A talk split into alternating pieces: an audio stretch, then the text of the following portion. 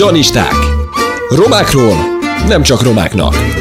Egy műsor, ami nem megy cigányútra, de rátalál művészekre, tudósokra, közéleti szereplőkre és mindazokra, akik mertek nagyot álmodni. Janisták. A Hit Radio Roma magazin műsora.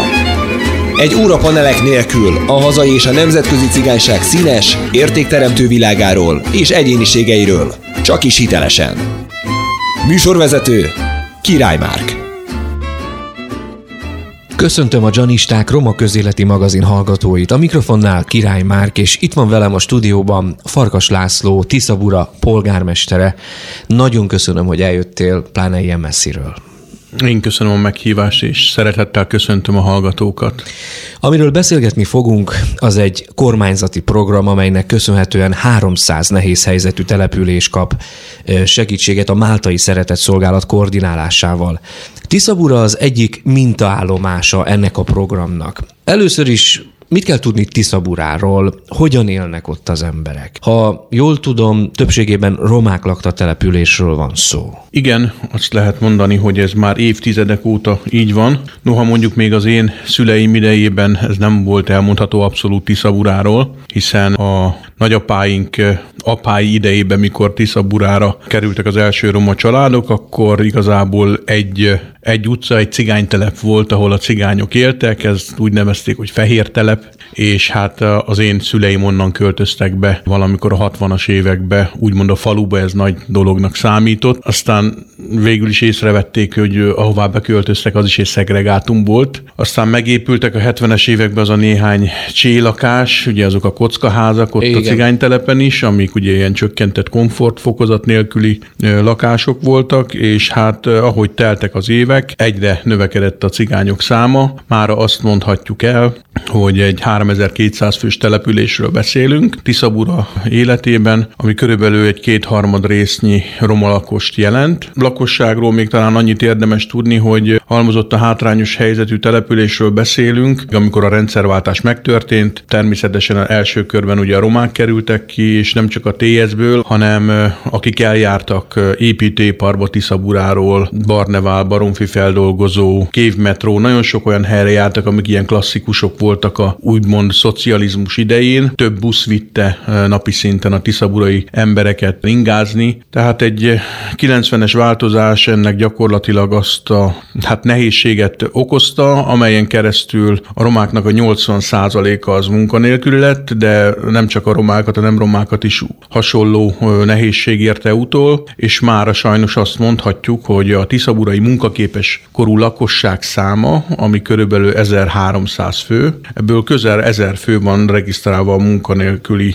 nyilvántartásban. Mi az, amiben konkrét segítséget nyújt a 300 település program? Az elmúlt évben született meg az a kormány határozat, amiben a 300 leghátrányosabb helyzetű településsel külön programmal fog foglalkozni a kormány, amelyen keresztül ugye a Máltai Szeretett Szolgálat, illetve annak a vezetője a Vecsei Miklós, aki most miniszterelnöki megbízottként segíti ezt a területet. Ők jelen vannak már néhány éve Tiszaburán. Nagyon jó a kapcsolatunk, attól függetlenül, hogy nem én voltam az előző pár évben polgármester. Ez a kapcsolat az Egyesült Egyesületemen keresztül is nagyon jól testet tudott tölteni. Ez a Fiatal Romák Országos Szövetsége egyébként a mi egyesületünk, amelynek a színeiben nem csak én szereztem mandátumot most már negyedik alkalommal polgármesterként, hanem jelen pillanatban mind a hat képviselőtársam az egyesület színeiben szerzett mandátumot, és hát hál' Istennek így az országos cigány önkormányzatba is a mi egyesületünk adja az elnököt. Gyakorlatilag 30 településsel indult el az elmúlt évben ez a kormányzati program, ami azt jelenti, hogy nem kell olyan szinten versenyeznünk a forrásokért. Egy jó példát tudnék talán erre mondani. Azok a gyerekek, akik eh, mondjuk 2007, már 2005-ben is nagy probléma volt, három éves kort betöltve nem tudtunk nekik férőhelyet biztosítani az óvodában. És ugye ez már egy eleve olyan hátrányal indítja a gyereket, ami már az iskolánál nagyon komolyan megmutatkozik, és utána ez rakodik egymásra ez a probléma halmaz. Most nekünk 2008-tól egészen 2010-ig egy-egy pályázatot minden évben megfogalmaztunk arra, hogy tudjuk fogjuk bővíteni ezt az óvodai férőhelyet, hiszen addig kb. 120-130 gyermek tudott az óvodában kezdeni, és kb. 170 lett volna, tehát még plusz kettő csoportot lehetett volna indítani, de nem volt férőhely. Nagyon jó megfogalmazások voltak akkor is abban a tekintetben, hogy a hátrányos helyzetűeket kell segíteni. A pályázati kiírásokat, ha az ember felütötte, mindenhol a hátrányos helyzetűek, a romák, a szegregáltak, stb. Tehát mindenhonnan ez folyt. Viszont kiviteli szempontból meg néhány nagyobb település összehangolt, a fejlesztési pénzeket úgymond leosztották egymás közt, nekünk pedig 2010 éve volt, most vagy 2009 vagy 2010, de ebbe az évben, amikor már harmadjára nyújtottuk be az óvoda bővítési pályázatunkat, tüntetnünk kellett elmenni a Debreceni Váti épülete elé, hogy egyáltalán meglássák ezt a problémát, hiszen folyamatosan arról beszéltek, hogy a romák nem akarnak felzárkózni, a romák nem járnak iskolába, nem járnak óvodába, és itt voltunk mi, akik azt szerettük volna, hogyha bővítjük az óvodát, hiszen nálunk nem az volt a gond, hogy a szülők nem akarták járatni a gyereket óvodába, hanem nem volt férőhely, ahová be tudták volna vinni, így évekig a három éves gyerekeket nem vettük föl az óvodába, majd csak négy éves kortól. Tehát ezzel törvényt is sértve, de ugyanakkor ez a róka fogta csuka helyzet, hogy nem lett volna hová. Szóval ez a 300-as program, ami 10 évben fogja ezt a 300 települést megszólítani, ez véleményem szerint azért nagyon jó, mert az említett példa mutatja, hogy hiába állunk mi föl hátrányos települések, nagyvárosok, nagyobb települések egy startvonalhoz, aminek a cél egyenesébe ott vannak ezek a fejlesztési lehetőségek, hogyha ugye mi fél lábbal akarunk szaladni, vagy tolókocsiba ülve akarunk legyőzni egy, egy kigyúrt sprintert, itt most ugye értsük jól azokat a városokat, nagyobb településeket, ahol azért nagyobb potenciál van, mint mondjuk egy Tiszaburán, ahol gyakorlatilag az ezer munkanélküli, meg mondjuk az 500 kóbor kutya a legnagyobb nagyobb fejezet, kicsit tréfásan, hogy ezeket a településeket, ahol fél lábbal, tolókocsiból vakon, süketen próbálnak versenyezni, hogy ezeknek valahogy más feltételrendszerben kellene gondolkodni, és ebben látom azt a lehetőséget jónak, amelyet most a Máltai Szeretett Szolgálaton keresztül itt a miniszterelnöki biztos úr irányítása alatt célirányosan egyfajta diagnózis alapú tevékenységgel, ami nem csak egy, egy új szó, hanem azt gondolom, hogy ezeken a településeken az a társadalmi helyzet az egyfajta olyan betegség jeleit mutatja, ahol is az óvoda hiánytól az infrastruktúrális úthálózat hiányosságai, vagy éppenséggel, akár ha a kommunális hulladék elszállítására gondolunk, azok az alapvető önkormányzati egyébként kötelező feladatoknak a hiánya is nagyban jelen van, ami pedig azokat a plusz lehetőségeket is jóval nehezebbé akadályozottabbá teszi, ami akár mondjuk, ha egy, egy olyan társadalmi megmozdulás van, amiből mondjuk képzések, foglalkoztatási programok tudnak kinőni, akkor azok mindenképpen hatékonyabb eredményt tudnának elérni, ha előtte már ezek az infrastruktúrális vagy önkormányzati kötelező feladatok helyesen is helyben jól működnének. Nagyon köszönöm az információkat, most pedig zenélni fogunk, és a hallgatókat pedig várjuk vissza.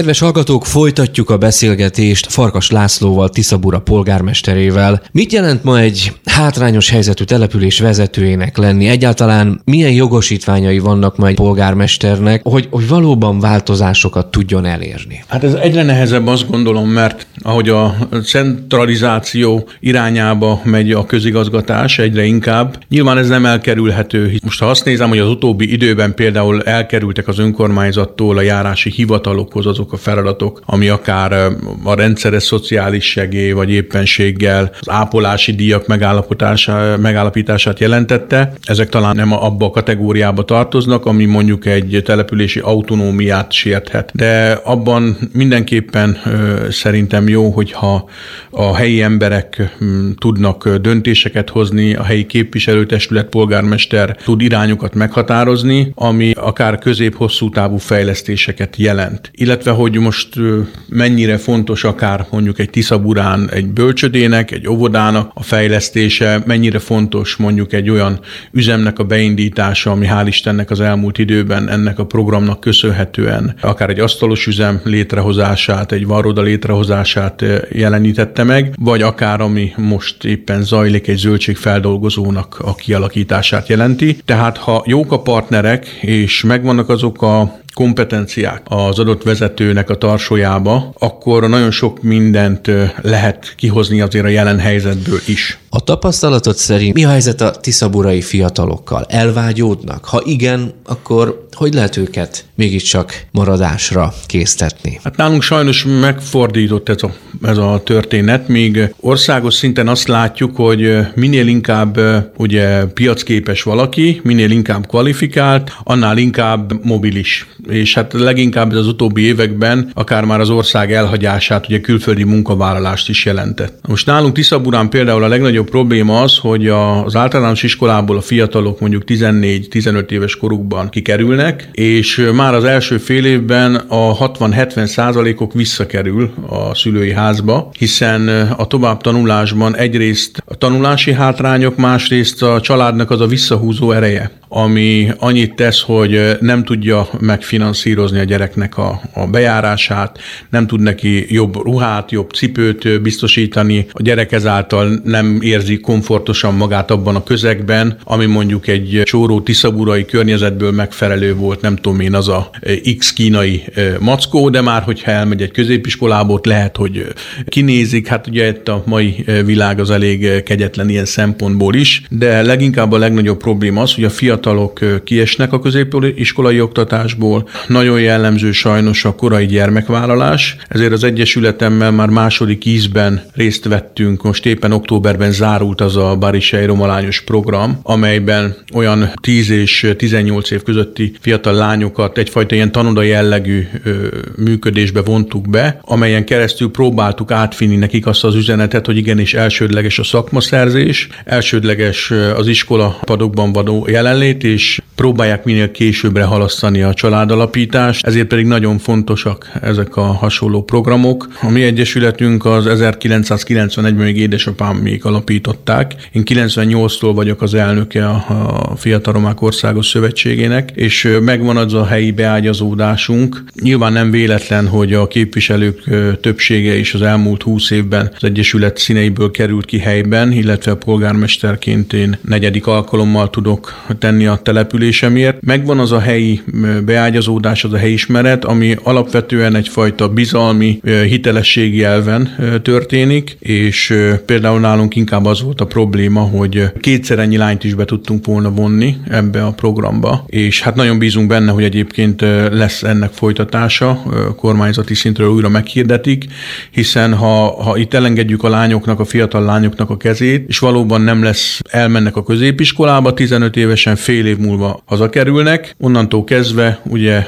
serdülőkor jön az első szerelem, és teherbe esett, és onnantól kezdve ugye folyamatosan az a nyomor termelődik újra, ahol nem azt látja a gyermek, hogy, hogy igenis elment, elvégezte az iskolát, szakmája lett, és jó keresete van, hanem azt látja, hogy ez én anyukám is mondjuk 15 évesen lett anyuka, akkor ez természetes, hát akkor majd én is így csinálom. A falu első embereként mikor lennél elégedett? Mikor mondhatnád, hogy na, most minden jól működik, és elértük, amit akartunk. Van nekünk egy firoszos nótánk, abban úgy hangzik ez, hogy majd elérjük a célünket. Kicsit kifordítva van ez, de alapvetően ezt most csak azért hoztam egy kis vidámításként ide, és nem óhajtom elénekelni, mert itt az imént mondtam a lányoknak, hogy ugye a port, ha jobban bírják, akkor inkább táncolok, mint hogy énekelni kelljen. De a tréfát félretéve Októberben ugye volt a választás. Novemberben szembesültünk azzal helyben, hogy van egy milliárd forintnyi adósága a településnek. Október 7-ével született meg egyébként, korábban voltak firoszos képviselőink a testületbe, de az előző polgármester az ezt nagyon ügyesen eltitkolta, hogy itt adósságrendezési eljárás van folyamatban. Per pillanat, ami két programnak a bedöntéséből származik, egy szennyvízberuházás, ami 850 milliós terhet ró most ránk, ami belet buktatva. Nagy fájdalmam ez nekem, hiszen még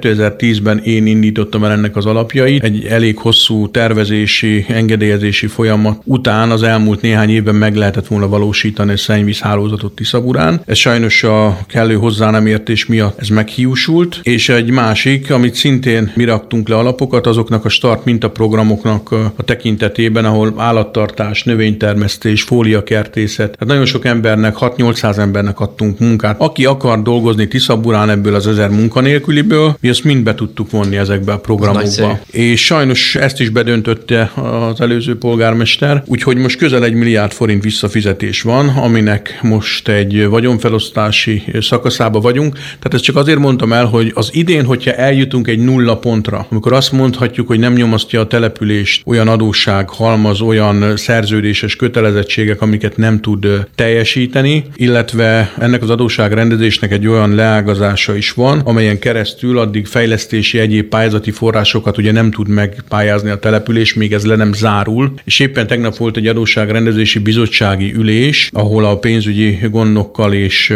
itt a bizottság tagjaival éppen arról beszélgettünk, hogy hogyan tudnánk ezt a helyzetet mondjuk a nyár elejére egy olyan állapotba hozni, hogy mondjuk egy jogerős bírósági végzéssel úgymond újra szalonképessé váljon a település. Tehát úgymond van baj, nem kevés. Nagyon jól látszott ez most például az a közmunkaprogramnál sem tudtunk pályázatot benyújtani, és azért el lehet képzelni ott, ahol több mint 900 munkanélküli van, és nem tudunk még csak egy úgymond település tisztasági feladatokat ellátó csapatot se beállítani, mert pályázati szempontból most szalon képtelen az önkormányzat. Gyorsan összeszedtük minden erőnket, és átpakoltuk egy együttműködés és különböző jogi technikák lehetőségével a nemzetiségi önkormányzathoz ezt a feladatot, úgyhogy úgy tűnik, hogy március közepével talán azt az alapot, ahol amit mindenki alapnak gondol, hogy egy minimális közfoglalkoztatás elindul. Ehhez is elég komoly erőfeszítéseket kellett tennünk, hogy megteremtsük azt a pályázati bonyolítói, foglalkoztatói hátteret, ami jelenleg az adósságrendezési eljárás miatt sajnos nem lehetséges az önkormányzat részéről.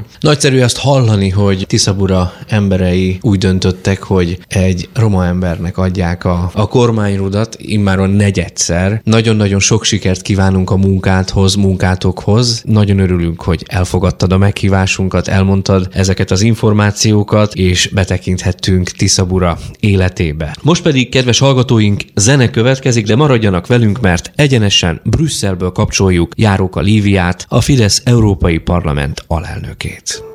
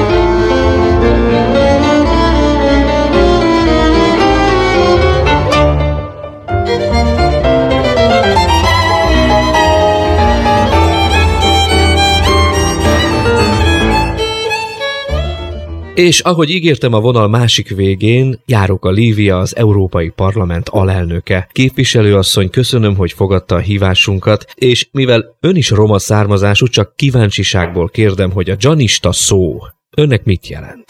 Nagyon sokat, mert nem hogy csak hogy roma családból, hanem muzsikus cigány családból, ahol a gyanázni az egy nagyon elterjedt szó volt nálunk, arra mondtuk, hogy Gyanázza, aki nagyon ügyesen muzsikált, arra mondták, hogy nagy Gyanista valaki, aki nagyon ügyesen végezte el a feladatát. Készül az új uniós roma keres stratégia, és ugye ezt előzte meg a 2011-es jelentés. Ez egészen pontosan akkor milyen roma integrációs törekvéseket határozott meg? Akkoriban legfontosabbnak azt tartottuk, hogy felismeri az Európai Unió, hogy minden Európai Uniós országban van ilyen probléma, sőt a Balkánon is, hogy legalább 16 millió embert érint, hogy a közép-kelet-európai tagállamoknak nagy százalékban azért volt nehéz beintegrálni a rendszerváltás után ezeket a közegeket, akik addig ugye a közvesélyes munkakerülés elkerülése véget is természetesen kötelező munkahelyen voltak, tehát a megélhetésük sokkal inkább biztosított volt, mint a posztkommunista időszakban, és azt akartuk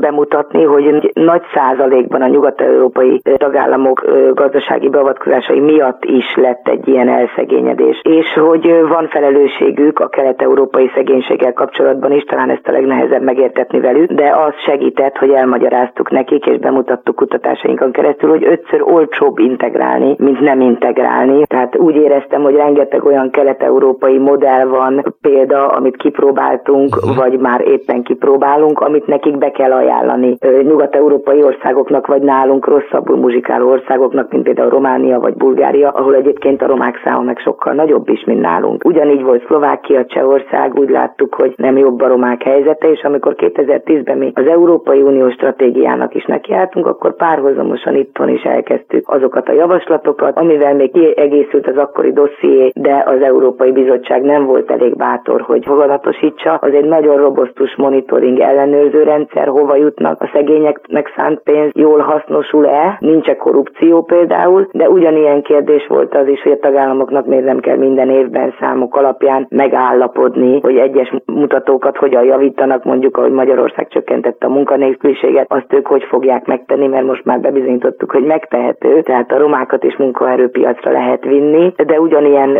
innovatív ötletnek tűnt nekik még nyugati európaiaknak, és ellenezték is nagyon a három éves kortól való kötelező óvodai oktatást, amiben egyedül elsők voltunk, és ma már többen átveszik, mint az integráció egyik legkorábbi, és ezáltal legfontosabb elemét. Ilyen lett például még az is, hogy nincsen egy jogi alap, ami alapján lehetne szankcionálni a tagállamokat. A diszkriminációt tiltó európai direktíva pedig nincs úgy használva, hogy az elérje az átlagembert, a közembert, és tényleg Értem. megvédje. És hát ezért is vártuk annyira, hogy most az új jelentéstevő Romeo Franc, egy mhm. német zöld képviselőtársam tanult-e akkor a hibákból, ott is egyébként a nyugat-európai tagállamok voltak, akik blokkolták ezeket a javaslatokat javaslatokat, és hát most rá tíz évre ugyanez a feladatunk, mivel a zöldek egy nagyon gyenge javaslattal jönnek, és úgy tűnik, hogy a baloldaliak ezt nem nehezményezik. Tavaly is, amikor oktatás, foglalkoztatás, lakhatás és egészségügyi, ami most a Covid kapcsán ugye elengedhetetlen lett volna, megelőző programokat és jön nagyon jó EU-s javaslatokat, programokat ajánlottunk. Ott már az első egyeztető tárgyalásra úgy jöttek, hogy az összes pontunkat kihúzták, kivéve a civil szervezetek, jogvédő civil szervezetek megerősítése és a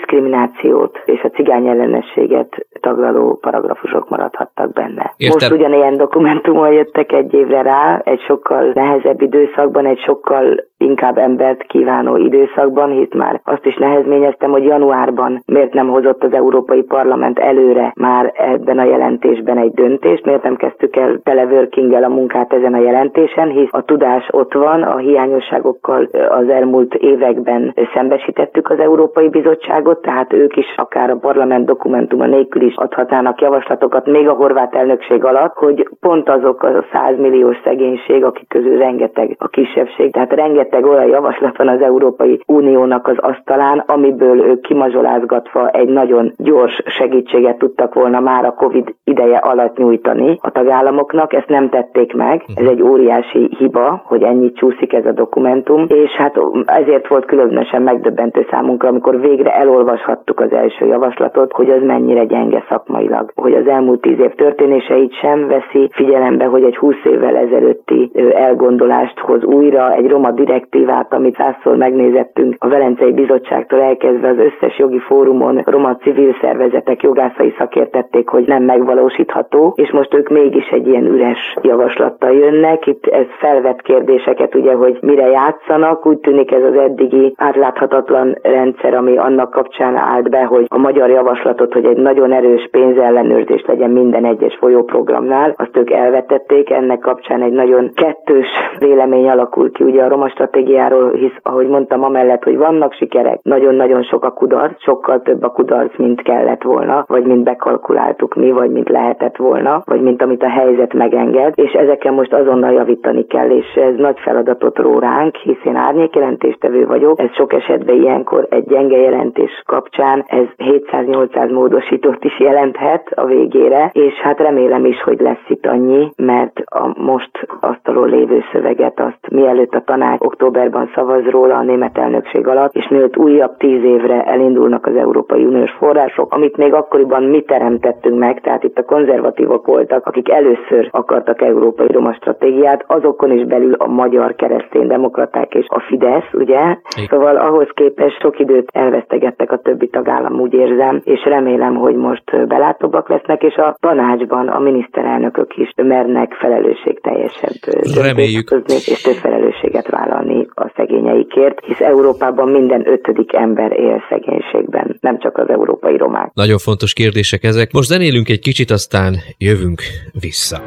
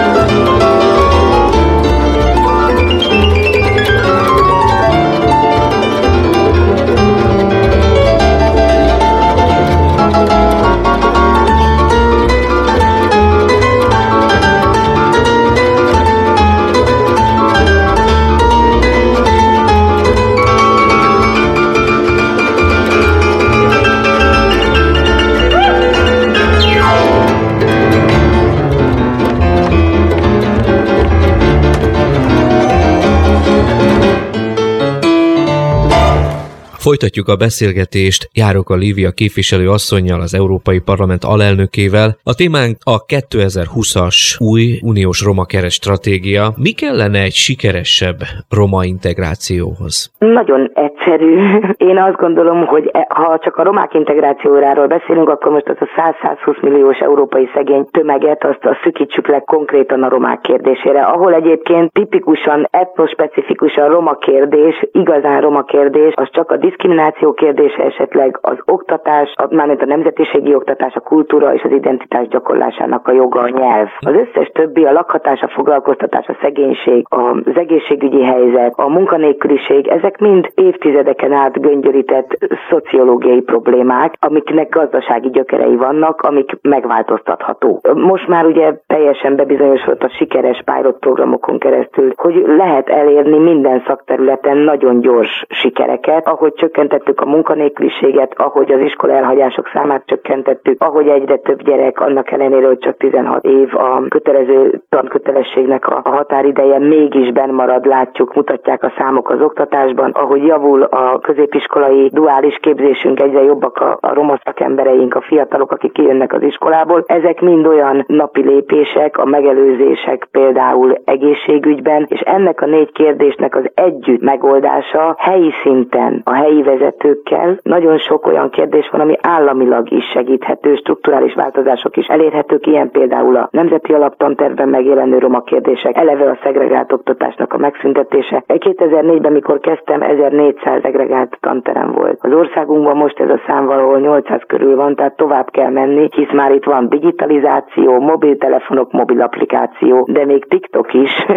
ami, ami a mai gyerekeket már tudja befolyásolni, amit már fel lehet használni szolgáltatás nyújtásra, ezért is dolgozunk egy olyan mobil applikáción, a regionális integrációs társadalmi applikáción a Ritán, itthon, amit már tesztelünk különböző falvakban és városokban, ahol közvetlen a szolgáltatás legyen az oktatási, egészségügyel kapcsolatos, közigazgatással kapcsolatos információ, az elérhető legyen a szegénységben élőknek is egy kattintással, így a társadalmi távolságokat tudjuk csökkenteni. Aztán nagyon fontos a közös tereknek a megteremtése, tehát oké, okay, hogy van valakinek munkája, onnantól kezdve pénze, az állam tud segíteni abban, hogy nagy családos az adókedvezményt kap, nagy autót könnyebben tud venni, egy anyuka most már könnyebben meg tudja oldani, és egy cigánynőnek ez egy nagyon nagy kérdés, ugye, hogy a családi szerepek ellátása és esetleg emellett a munkavállalás, a gyeden, a gyesen lévő anyukáknak a segítségek, amik az elmúlt években jöttek, ezek mind olyan helyi szinten megvalósuló, de államilag is segített kezdeményezések, amik megteremthetnek egy olyan táptalajt, hogy a többi helyi kérdésre, a helyi igényre is a helyiek az Európai Uniós pénzek segítségével meg, meg tudják válaszolni, megoldásokat tudjanak teremteni, és egy sikerélménnyel, egy közös jövő építésével, és természetesen a közös múlt ismerésével és elismerésével, egymás kultúrájának és sokszínűségének az elismerésével nagyon sok eredményt lehet elérni. Azt tapasztaljuk. A 2020-as, tehát az új roma integrációs kerettörvényben mennyire kap hangsúlyt a, a diszkrimináció tilalma, vagy az egyenlő bánásmód követelménye? Nagyon fontos a kérdés, az elvitathatatlan. De én úgy látom, hogy nagyon sok politikai párt inkább csak kihasználja ezt az ellenérzést, de nem akarja megoldani, hisz míg oszd meg és uralkodj alapon tudja a tömegeket bolondítani, addig a félelem fenntartható az emberekben, és addig manipulálhatóak. Míg közös élmények, közös munkahelyek, közös oktatás, hogy azt nem mondjam, közös magánélet, tehát szerelmek, azok a dolgok, a közös kapcsolódás, egymás megismerés és az együtt eltöltött tapasztalat, ami ezeket az antidiszkriminációs törekvéseket valósá tudja tenni. Tehát ameddig valaki csak erről blablál, tehát amikor mi azt javasoljuk, az egyenlő bánásmód hatóságokat erősítsük meg, a román származású jogászok, rendőrök, szolgál, közszolgáknak a számát növeljük meg, amikor azt mondjuk, hogy a Nemzeti Alaptantestbe vegyük bele a jogok és kötelességeknek a tudását, hogy egy tíz éves kisgyerek is tudja, hogy mik a kötelességei, de hogy mihez van joga is, hogy egy mobiltelefonon fel lehessen azt rögzíteni, hogyha nem engednek be a diszkóba valakit azért, mert hogy cigány, és utána egy európai rendszeren pár órán belül a diszkónak a felvételeit visszanézve meg lehessen állapítani, hogy ott történt egy diszkrimináció, szankció alkalmazva legyen egy multinál, ahol felvesznek egy nem romát, de egy romát nem vesznek föl, és azt egy lehet bizonyítani, akkor annak az eljárásnak a felgyorsítása, a tényleg a multi ellen kiszabott szankciónak a nagysága. Tehát amikor ilyen dolgokkal ők ezen átugranak, és csak farkast kiáltanak örökké, úgyhogy sokszor az ügyek mögött nem is valósan sem az van, amit ők beállítanak, ezt Gyöngyöspatán is sokszor láttuk, vagy pedig egyszerűen direkt félre magyarázzák, ugye ez, ez még ugyanaz a kategória, vagy egyszerűen nincsenek tisztában az ottani helyzettel, és különböző nemzetközi szervezeteknek a álhírei alapján betámadnak, legyen az polgármesterek, országok, szervezetek, hát ez is nagyon gyakori, ezért a civil szervezeteknek a politika mentesítétele tulajdonképpen nagyon fontos lenne az önszerveződés, a vezető képzésnek a megteremtése, de én úgy látom, hogy a valós eredmények a, a többi pártot igazán nem érdeklik, hogy hogyan lehetne ezt megoldani, pedig azért ma már sok, akár politikusnak is a saját életéből is vannak olyan saját személyes élményei, ami nyilvánvaló teszi számára, hogy az antidiszkriminációs törekvések azok nagyon fontosak, és a társadalomban örökké kell egy közös élményt generálni ahhoz, hogy ez az egy egymásra kacsintás, ez, a egymás iránti tisztelet, ez meg tudjon valósulni. A családomban sokszor szokták a nagy öregek mondani, amikor még fiatal lányként ugye rengeteg ilyen civil szervezetnél antidiszkriminációval foglalkozó, szegregáció ellen küzdő szervezetnél megfordultam és dolgoztam. Nagyon sokszor önkéntesen, hogy az embernek a méltóságát a munka adja vissza leányom. Ha dolgozunk, mi meg tudjuk magunkat mutatni, és meg is tudjuk magunkat védeni a cigány ellenes, vagy az irántunk érzett ellenérzésektől. Legközelebb út két ember között az egymás szemébe nézés, és az együtt alkotás, valamit együtt csinálás. És én úgy érzem, hogy, hogy a napi emberek szintjén ez nem is lenne probléma. Én úgy érzem, hogy a cigány ellenesség a szított nagyon-nagyon sok esetben, és ez borzalmasan káros, és erre, ahol lehet, megpróbálom felhívni a figyelmet, amellett természetesen, hogy a cigány ellenesség elleni harcnak, ha mondhatom, 30 éves aktivistája vagyok meggyőződéssel. De egyszerűen azt nem bírom végignézni, hogy embereket ebben manipulálnak, vagy vezetnek félre, vagy hogy népcsoportokat felhasználnak politikai célokra, vagy ahogy a romákat sokszor kiteszik különböző pártok a kirakatba. Azt gondolom, hogy ezzel nyerjenek szavazatot, tehát ez, ez ellen mindig is fel fogok lépni, és a többi politikai pártot is erre kérem. Nagyon fontos és értékes munkát végzett eddig is képviselő asszony is, ezt azt gondolom nagyon sokan értékeljük Magyarországon, és a munkájához valóban Isten áldását kívánjuk, és még egyszer köszönjük, hogy rendelkezésünkre állt. Nagyon köszönöm, köszönöm szépen. Isten áldja önöket is. Janisták. Romákról nem csak romáknak. Egy műsor, ami nem megy cigányútra, de rátalál művészekre, tudósokra, közéleti szereplőkre és mindazokra, akik mertek nagyot álmodni. Janisták. A Hit Radio Roma magazin műsora. Egy óra panelek nélkül a hazai és a nemzetközi cigányság színes, értékteremtő világáról és egyéniségeiről. Csak is hitelesen. Műsorvezető Király Márk.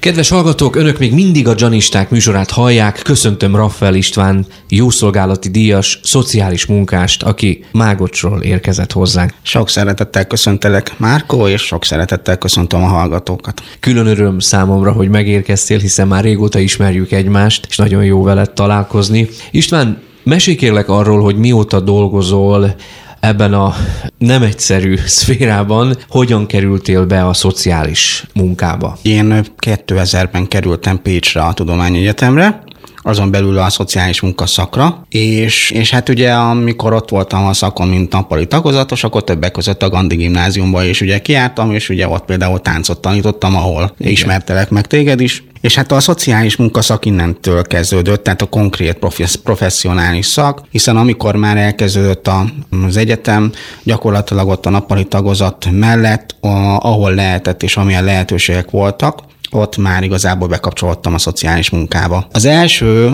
egyértelműen ilyen típusú munkám egyébként a Ketenipe Egyesületben volt, ugye Pécset, a Lakatos Szilvia által vezetett Ketanipe Egyesület, ahol egyébként azóta, tehát 2000 óta vezetőségi tag is vagyok. Gondolom a családgondozás az elsődleges feladat, amivel mm. foglalkozol, de ez azt jelenti, hogy napi szinten tartod a kapcsolatot a családokkal? Igen. Amikor elvégeztem a főiskolát, akkor gyakorlatilag utána, ez 2007-ben volt, azután egyből komóra kerültem, és onnantól kezdve, tehát 2007-től kezdve folyamatosan családgondozással foglalkozom. A helyszín az általában valamilyen időközönként változik, de igen, valóban onnantól kezdve egyfolytában az a főállásom, hogy családgondozó vagyok. Ként többen vannak a romák, akik rászorulnak a segítségetekre? A szituáció az, hogy az én területemen, ahol én most dolgozom, ez egyébként Dombóvár és környéke települések. Nem nagyon tudnám azt mondani, hogy fele-fele, hanem inkább azt mondom, hogy egy picivel talán több a roma közösség, de az a lényeg, hogy nem csak romákról szól a történet, és az is nagyon fontos, hogy nem csak az alsó jövedelmi tizedből kerülnek ide be.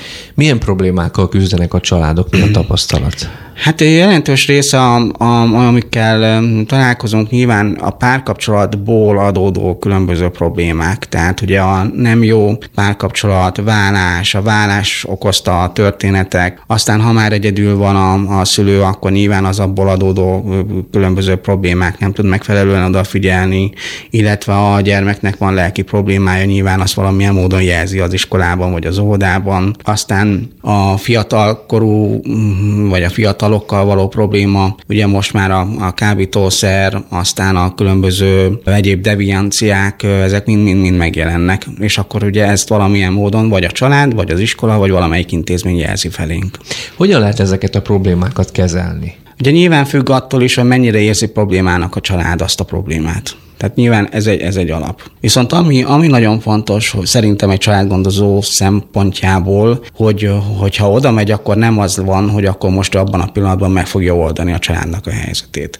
Sőt, arról is szó van, hogy egy családot hosszú évekig is lehet, hogy gondozza a családgondozó, van ilyen. Az egyfajta hozzá, szerintem jó hozzáállás, hogy nem arról szól a történet, hogy egyik napról a másikra oldjuk meg a problémát, hanem egyfajta gondolkodásmódot alakítunk ki a családdal, ami nyilván nem egy rövid idő, Nyilván a problémától is függ, hiszen hogyha jelentős a probléma, akkor viszont hamar kell intézkedni, de hogyha ha el tudunk indulni egy gondolkodási folyamaton, van ilyen lapunk, hogy gondozási terv, akkor hogyha ezen az oldalon el tudunk indulni, és a család is ebben partner, akkor vannak pozitív dolgok is. Mennyire találkozol szegregációs esetekkel a munkád során? Uh-huh. Tehát a főállás mellett egy mentorprogramban is dolgozom, ami gyakorlatilag a Bárisej nevű programnak egy része, és, és ott igazából a cél az, hogy az iskolában, az iskolába járó lányok hát nem mozsolódjanak le, vagy legalábbis ez az arány csökkenjen, és hát akik ide járnak ebbe a programba, azoknak egy jó része szegregátumban lakik. Értem. Kedves hallgatók, most zenélni megyünk, de kérjük Önöket, hogy maradjanak velünk, hamarosan folytatjuk adásunkat.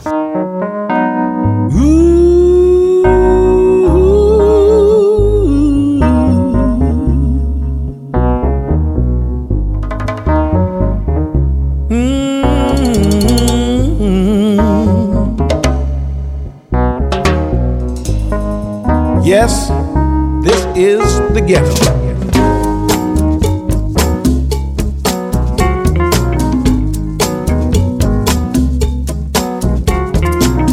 Yeah, babe.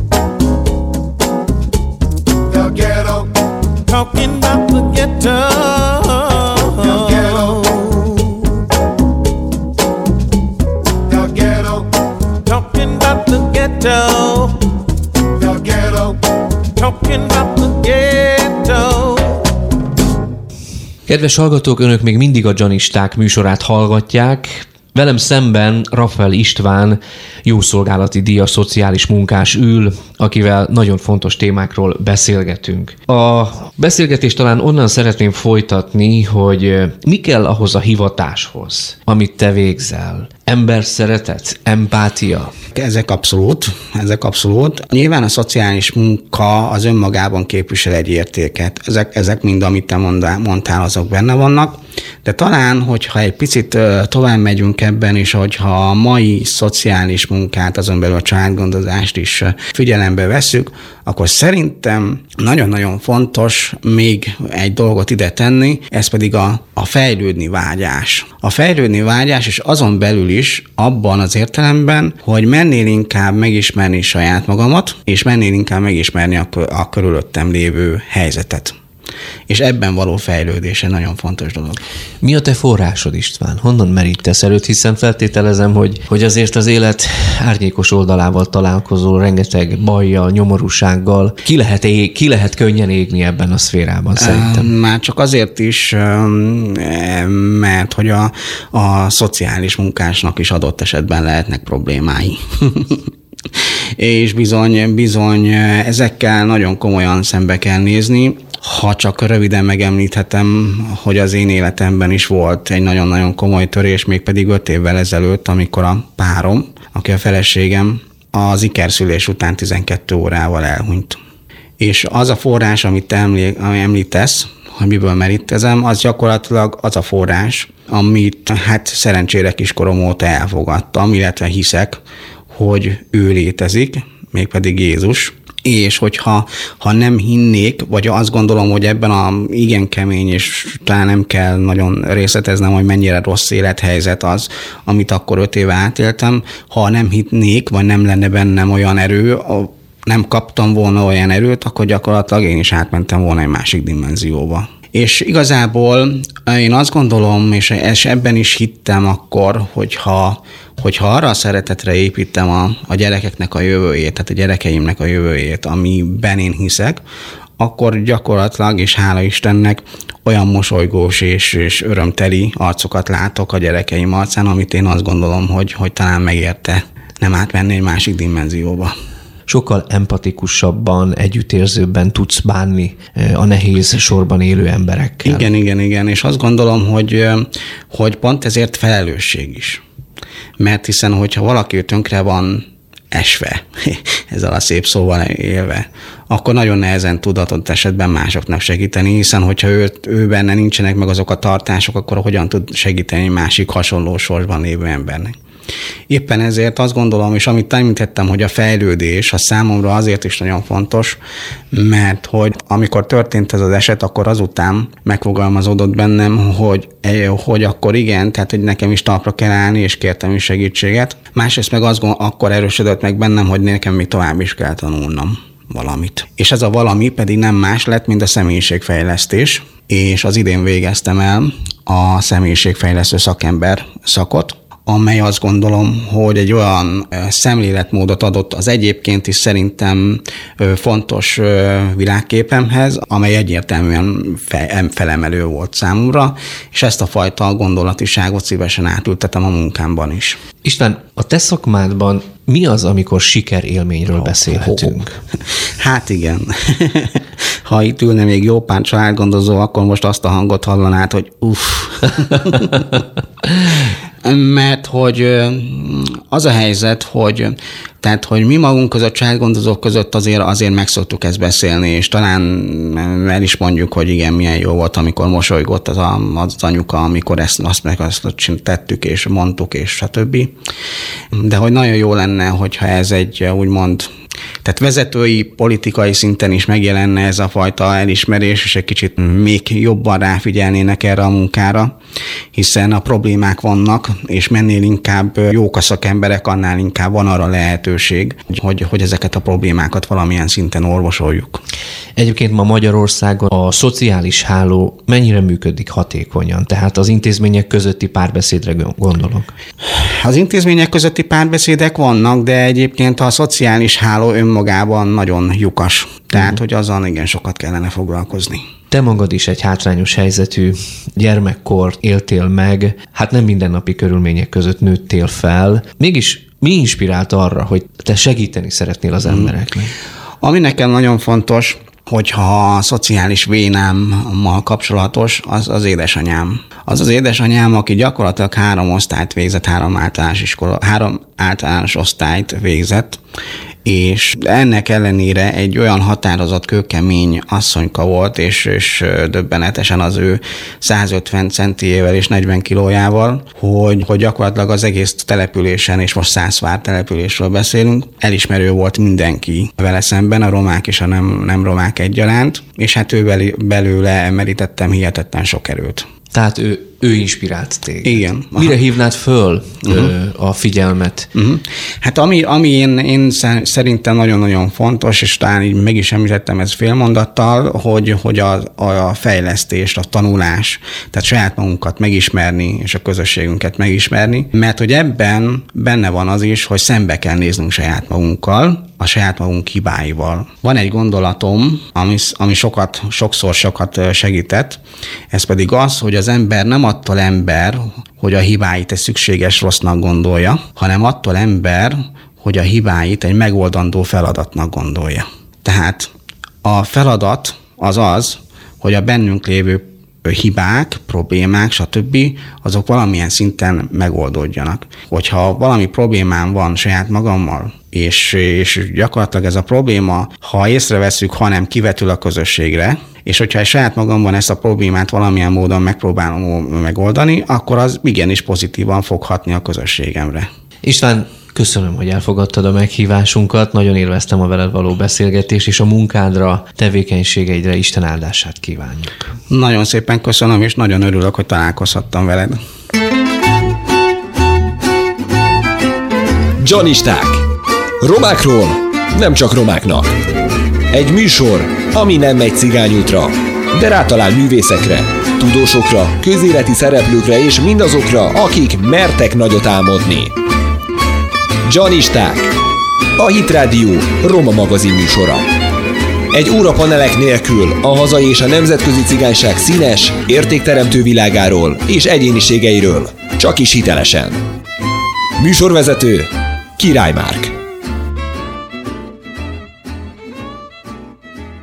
Kedves hallgatóink, bizonyára sokan ismerik a Lehetetlen Küldetés című film főcímdalát.